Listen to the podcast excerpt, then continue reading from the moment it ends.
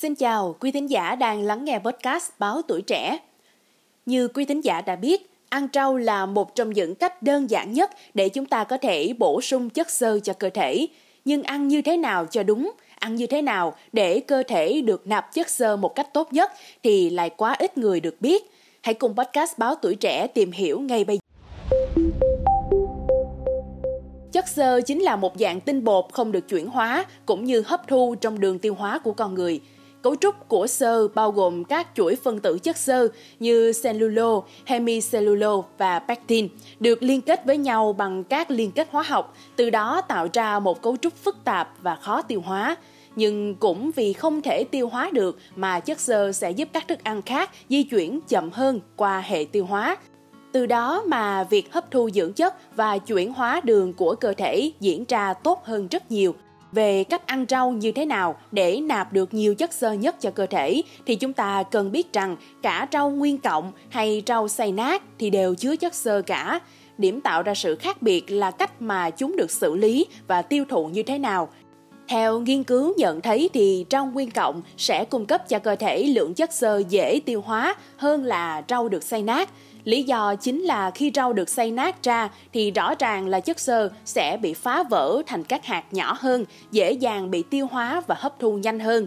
Cũng chính vì vậy mà nó không đủ thời gian để tác động đến đường tiêu hóa của chúng ta và có thể tạo ra hiệu quả tối ưu.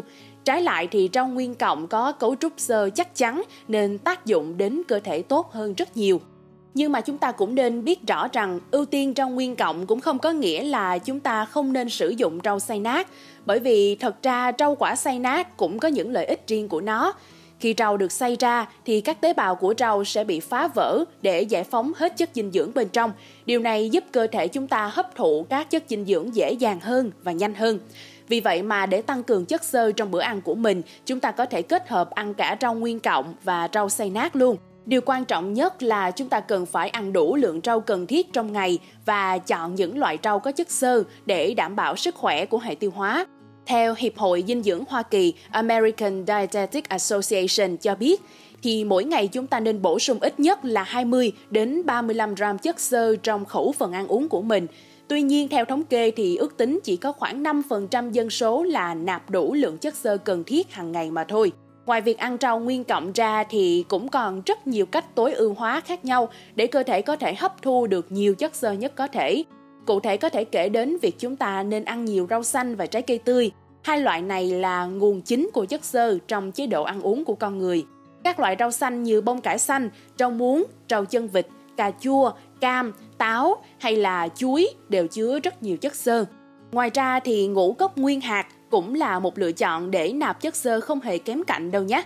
Các loại ngũ cốc như là lúa mì, gạo lứt hay là yến mạch đều giúp ổn định huyết áp và chứa nhiều chất xơ rất tốt cho con người.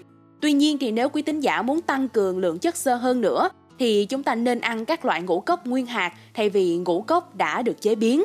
Một cách khác tưởng xa lạ nhưng lại vô cùng thân thuộc với chúng ta thôi mà lại ít người biết, đó chính là đảm bảo việc ăn uống đủ nước mỗi ngày vì rõ ràng là nếu ăn nhiều chất xơ đến mấy mà không uống đủ nước thì có thể dẫn đến táo bón.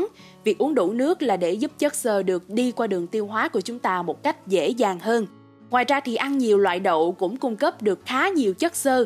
Cụ thể thì đậu chứa rất đa dạng chất xơ và cũng cung cấp cho cơ thể một lượng protein đáng kể. Những loại đậu phổ biến như đậu đen, đậu tương, đậu phụ và đậu Hà Lan đều rất giàu chất xơ và tốt cho cơ thể. Cách cuối cùng mà các chuyên gia dành cho chúng ta là nên ăn đa dạng các loại hạt. Những loại hạt như là hạt chia, hạt lanh, hạt ốc chó, hạt hướng dương, hạt điều và cả hạt dẻ đều giúp chuyển hóa chất xơ rất tốt cho hệ tiêu hóa.